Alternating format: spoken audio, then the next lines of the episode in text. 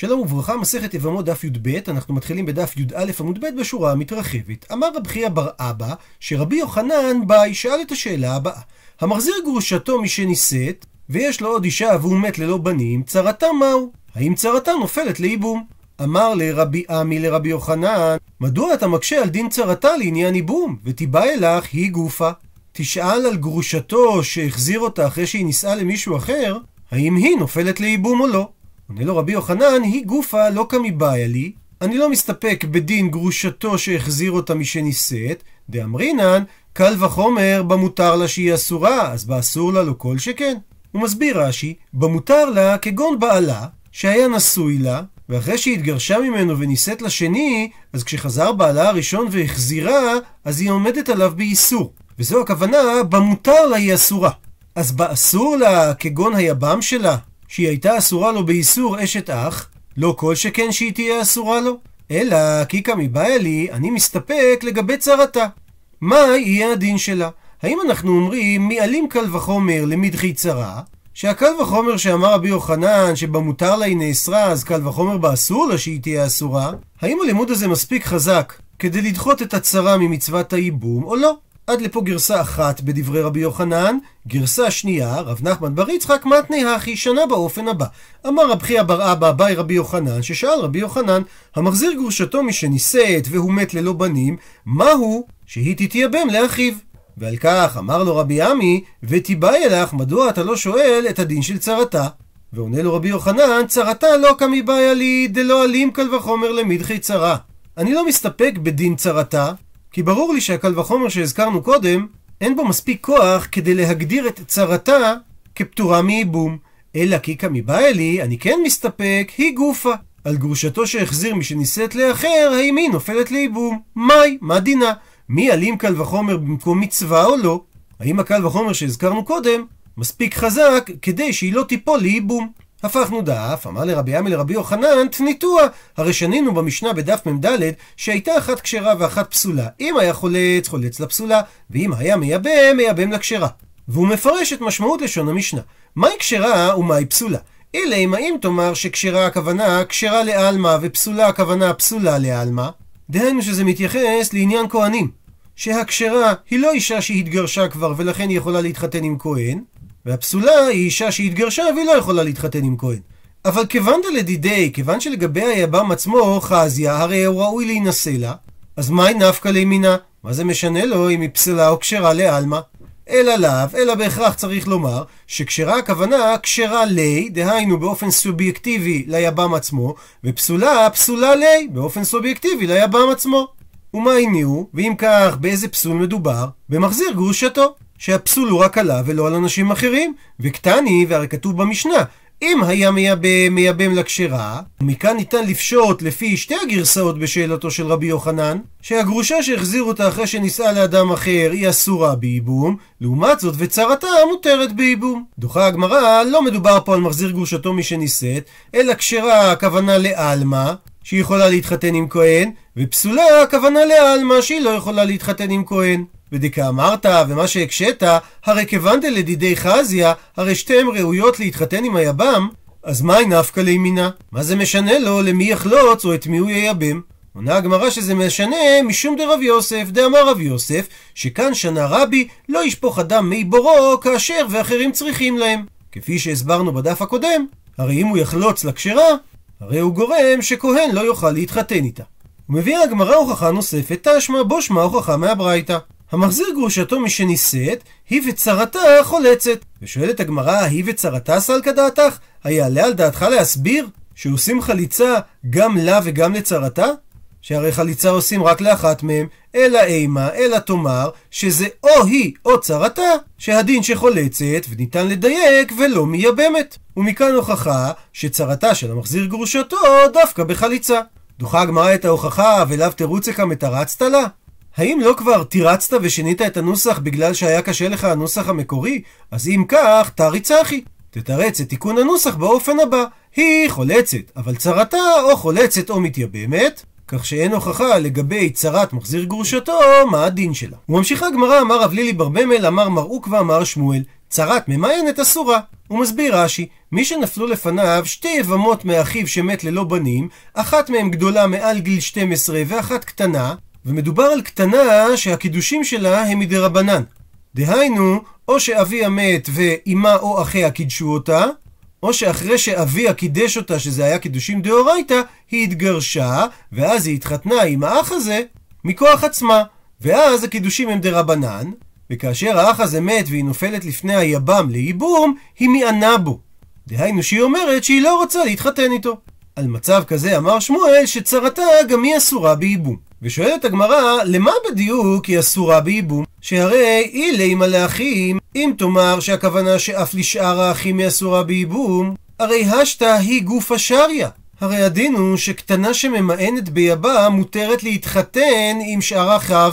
דאמר שמואל שאם היא מענה בזה מותרת בזה. אז אם כך, צרתה מבעיה?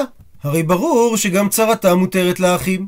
אלא בהכרח צריך להסביר שהכוונה שהיא אסורה לדידי, דהיינו ליבם שבו היא מענה. ואם כך יוצא לפי שיטת שמואל שגם הקטנה וגם צרתה אסורות ליבם ומותרות לאחים. ומקשה על כך הגמרא, ומה ישנה ממאנה דשריה לאחין? מדוע הקטנה שמענה מותרת לאחים? הסיבה דלא עבדה בהו מעשה, בגלל שהיא לא עשתה מעשה מיון כלפי האחים. אבל אם כך, צרה נמי לא עבדה בהו מעשה, אבל על בסיס אותו עיקרון צרה נמי לא עבדה בהו מעשה. הרי גם צרתה מותרת לאחים כי היא לא עשתה כלפיהם מעשה מיון, אבל אם כך היא צריכה להיות מותרת גם כלפי היבם עצמו, שהרי הצרה לא מענה ביבם. אז למה אמר שמואל שצרת ממאנת אסורה? מתרצת הגמרא, גזרה משום צרת ביתו ממאנת, שיש חשש שיבואו להתיר את צרת ביתו הקטנה שנפלה לאביה לייבום ומענה באביה, שמעיקר הדין אנחנו אומרים שהנישואים שלה לאח המת נעקרו למפרע על ידי שהיא מענה, כך שהצרה שלה בעצם לא נחשבת צרת ערווה. דהיינו, ראובן ושמעון אחים, לראובן יש בת קטנה בשם רחל, ושמעון התחתן עם רחל הקטנה ועם עוד אישה בשם מרים. כאשר שמעון מת, הרי מרים ורחל נופלות לפני ראובן, וכאשר רחל הקטנה ממאנת באביה, הרי היא עוקרת למפרע את הקידושים שלה לשמעון, ובמקרה כזה מעיקר הדין היינו אומרים שראובן יכול לייבם את מרים. ובהמשך הגמרא תסביר מה הסיבה שחכמים לא התירו את הדבר. ושואלת הגמרא, וצרת ביתו הממאנת מי אסירה? האם היא אכן אסורה לו לייבום? והתנן, והרי שראינו במשנה שלנו, וכולם אם מתו או מענו או נתגרשו, צרותיהן מותרות. וכאשר אומרת המשנה או מענו, דמיינה במאן, במי דיוק המיינה? אילי מה אם נאמר דמיינה בבעל בעודנו חי, אז אם כך היינו גרושה, והרי המשנה אמרה או מענו או נתגרשו, אז זה צריך להיות דברים שונים. אל עליו בהכרח צריך לומר שהיא מענה ביבם, ואמרה המשנה שצרותיהם מותרות, וזה סותר את מה שאמרנו שצרת ביתו ממאנת אסורה. דוחה הגמרא, לא מדובר שהיא מענה ביבם, אלא לעולם מדובר שהיא מענה בבעל, ותרי גבנה גירושין. והמשנה רוצה להשמיע לנו שיש שתי צורות של גירושין, גרושה על ידי גט וגירושין על ידי מיעון, ולכן זה לא סותר שצרת ביתו הממאנת אכן אסורה. שואלת הגמרא, ומה ישנה כי מענה בבעל דאקרינו לנישואין? מה ההבדל בין מי שממאנת בבעלה החי, שעוקרת את הנישואים אליו למפרע, ובאותו אופן כי מענה ביבם נמי נישואים כמי כעקרה? הרי גם על ידי המיעון ליבם היא בעצם עוקרת למפרע את הנישואים מבעלה המת. ואם כך, צרתה צריכה להיות מותרת, שהרי היא מעולם לא הייתה נשואה לאח המת, ולכן צרתה מותרת בייבום. מתרצת הגמרא שצרתה אסורה משום דתני רמי בר חזקאל, דתני שכך שנה רמי בר חזקאל, יתומה שמענה בבעל מותרת לאביו, אבל יתומה שמענה ביבם אסורה לאביו. הוא מסביר רש"י, קטנה יתומה נוכרית שמענה בבעל, הרי היא מותרת לאבא שלו, והסיבה כי על ידי המיון היא עוקרת את הקידושים לבן לגמרי, אז הרי היא נחשבת כמפותה ולא ככלתו של חמיה. מה שאין כן כאשר היא מענה ביבם, היא אסורה לאביו של המת, שכיוון שהועילו הנישואים הראשונים כדי להזקיק אותה ליבם, הרי היא נראית כאשתו גמורה של אותו אחד שנפטר, ולכן היא נראית ככלתו של חמיה. אלמה, תסיק מכאן שמשעת נפילה נראית ככלתו, בגלל זיקת הייבום. החנמי משעת נפילה נראית כצרת ביתו, שמשעה שנפלה ביתו לפניו לייבום והוא צריכה למען בו, הרי נראית ביתו כאשת אחיו, וממילא נראית צרתה כצרת הבת, וזו הסיבה שצרת ביתו ממאנת אסורה. וממשיכה הגמרא, אמר רב אשי, צרת איילונית אסורה בייבום. ומסבירה שהיא אדם שהיה נשוי שתי נשים ואחת מהם היא איילונית, כאשר איילונית זה כמו איל זכר שלא יולד. כך גם היא לא יכולה ללדת. והסיבה שצרתה אסורה בייבום שנאמר, והיה הבכור אשר תלד יקום על שם אחיו המת ולא ימחה שמו מישראל. ומהדגשת התורה אשר תלד, זה אומר הפרט לאיילונית שאינה יולדת, שכיוון שהיא פטורה מהייבום, הרי נשאר עליה האיסור של אשת אח, ואם כך צרתה היא צרת ערווה, ולכן היא אסורה בייבום. מייטיב מקשה על כך רב ששת, שהרי יש משנה בדף למד' שאומרת, שלושה אחים נשואים שלוש נשים נוכריות, ומת אחד מהם, והסבא השני מאמר ומת, הרי אלו חולצות ולא מתייבמות, שנאמר, כי ישבו אחים יחדיו, ומת אחד מהם, ובין הן לא, לא תהיה אשת המת החוצה לאיש זר, יבמה יבוא עליה, ולקחה לו לאישה ויבמה. ונסביר את המקרה בעזרת התרת צבי. ראובן, שמעון ולוי אחים, ראובן, שמעון ולוי התחתנו עם רחל, מרים ואסתר בהתאמה. כאשר ראובן מת, שמעון עשה מאמר ברחל. דהיינו, הוא עשה במעשה קידושין, בכסף או בשטר, כך שמדרבנן היא נחשבת לאשתו. ואחר כך מת שמעון, והרי שתי הנשים, רחל ומרים, נופלות לפני האח השלישי לוי לייבום. אבל כתוב בפסוק, הוא מת אחד מהם. דהיינו שניתן לייבם רק מי שיש עליה זיקת יבם אחד ולא זיקת שני יבמים. אבל במקרה שלנו, רחל נופלת לייבום לפני לוי גם משום הזיקה שלה כאשת ראובן וגם משום הזיקה שלה כאשת שמעון. ולכן אסור ללוי לייבם אותה, וממילא אסור לו לייבם גם את מרים צרתה. וקטני עלה, ושנינו בברייתא על המשנה הזאת, שאמר רב יוסף, זוהי צרת אשת אח מאב, דהיינו רחל, שאיסור הנפילה לייבום על ידי לוי, גרם לה שהיא תחשב לערווה, ולכן גם צרתה אסורה בייבום, שלא מצאנו בכל התורה כולה כגון זאת. דהיינו שלא מצאנו עוד מקרה שמישהי אסורה מדרבנן על היבם, כך שבעצם אין כאן איסור ערווה, ובכל זאת אסורה צרתה. ומדייקת הגמרא שהמילים זו היא, שאמר רב יוסף, למיעוטי מאי, מה הם באים למעט שדווקא זו היא ולא אחרת? האם לאו למיעוטי צרת איילונית דשריה? שהרי אמרנו שבאיילונית הקידושים שלה בטלים למפרע, ויש עליה איסור נפילה לייבום, וזה גורם לה להיחשב כערווה בגלל אשת אח. כך שהמקרה של צרת איילונית בעצם מקביל למקרה של יבמה שיש עליה זיקה של שני אחים, ורב יוסף מיעט על ידי המילים זו היא, שרק יבמה שיש עליה זיקה של שני אחים היא זאת שצרתה אסורה. מה שאומר שצרת איילונית צריכה להיות מותרת. ואם כך, קשה על מה שאמר רב אשי, שצרת איילונית אסורה. דוחה הגמרא, לא זה הדיוק, אלא שהוא בא למיעוטי צרת איילונית דאסירה, כפי שאמר רב אשי, ולא שנדייק שצרת איילונית מותרת. אז אם כך, ומאי, איך נסביר את המילים זוהי? אומרת הגמרא, זוהי דאיסור נפילה גרם לה, שצרתה באה חליצה, צריכה חליצה. אבל במקרה של איילונית, צרתה אפילו חליצה לא בעיה. היא לא צריכה אפילו חליצה. מה הייתה? מה? מה טעם הדבר? כי הדאורייתא הדרבנן. צרת איילונית פטורה מדאורייתא, שהרי הפסוק אמר תלד, וזה בא למעט צרת איילונית שאסורה בייבום. ולכן אפילו חליצה היא לא צריכה. מה שאין כן, אישה שיש עליה זיקת שני יבמין, שהאיסור שלה הוא רק מדרבנן, ולכן צרתה לא נפטרת לגמרי, אלא היא צריכה חליצה.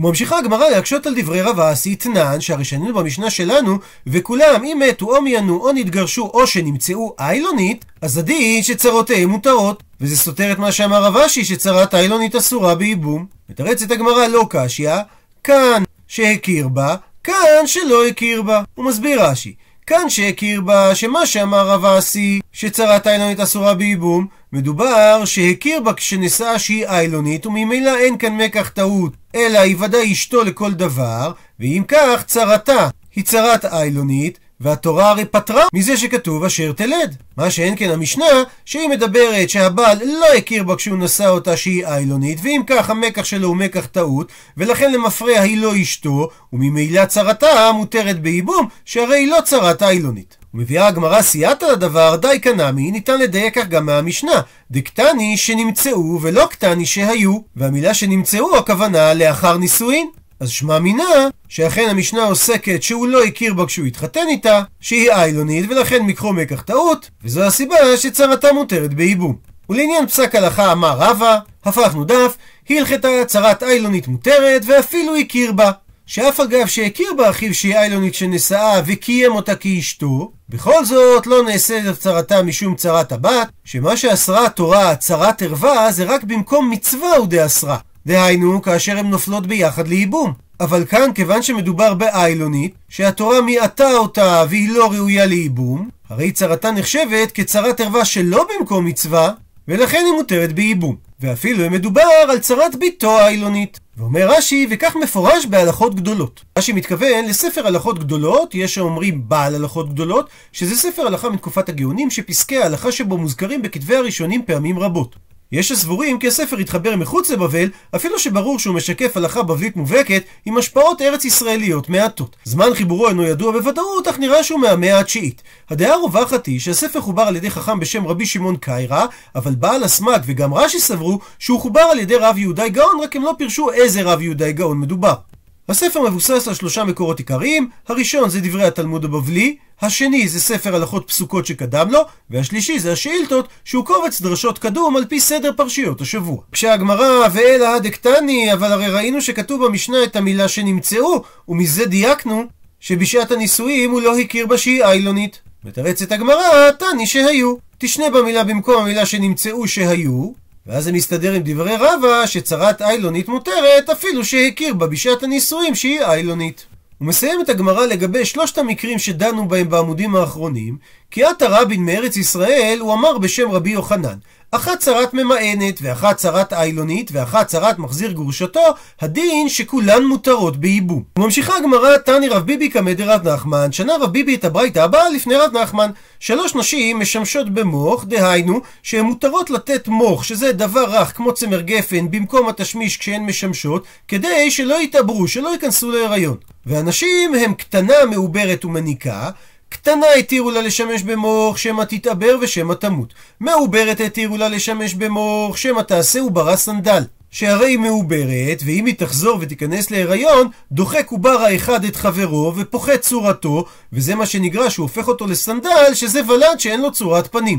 וגם למניקה התירו לשמש במוח שמה תגמול בנה וימות. כי אם היא תתעבר, היא פסק להחלה והיא תהיה צריכה לגמול את בנה מלינוק, ולא היו להם הרבה תחליפי חלב כמו היום, וזה יכול לגרום שהוא ימות. ושואלת הברייתא, ואיזוהי קטנה שאמרנו שהיא ראויה להתעבר ויכולה למות בעקבות כך? עונה הברייתא, שהיא מבת י' א' שנה ויום אחד עד י' ב' שנה ויום אחד, דהיינו כל שנתה השנים עשר, אבל פחות מכאן ויתר על כאן, משמשת כדרכה והולכת. דהיינו שהיא משמשת בלא מוח, שהרי אם זה פחות מי' א' ודאי לא תתעבר, ואם זה יותר מי' ב' אז גם אם היא תתעבר היא לא תמות. עד לכאן דברי רבי מאיר, וחכמים חולקים עליו ואומרים, אחת זו ואחת זו, דהיינו בין קטנה, בין מעוברת, בין מניקה, משמשת כדרכה בלא מוח והולכת, ומן השמיים ירחמו, משום שנאמר, פסוק בתהילים, שומר פתאים אדוני דלותי ולי יושיע.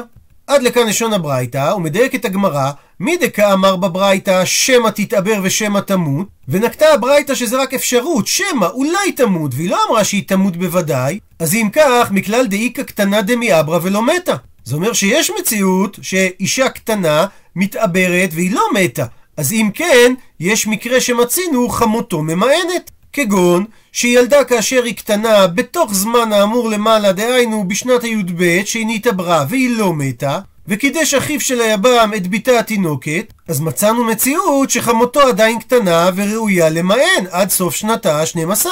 ותנן, אז איך שנינו במשנה שלנו שאי אתה יכול לומר בחמותו והם חמותו והם חייב שנמצאו איילונית או שמיענו, ולכאורה כרגע מצאנו מקרה שניתן לומר שחמותו יכולה למען.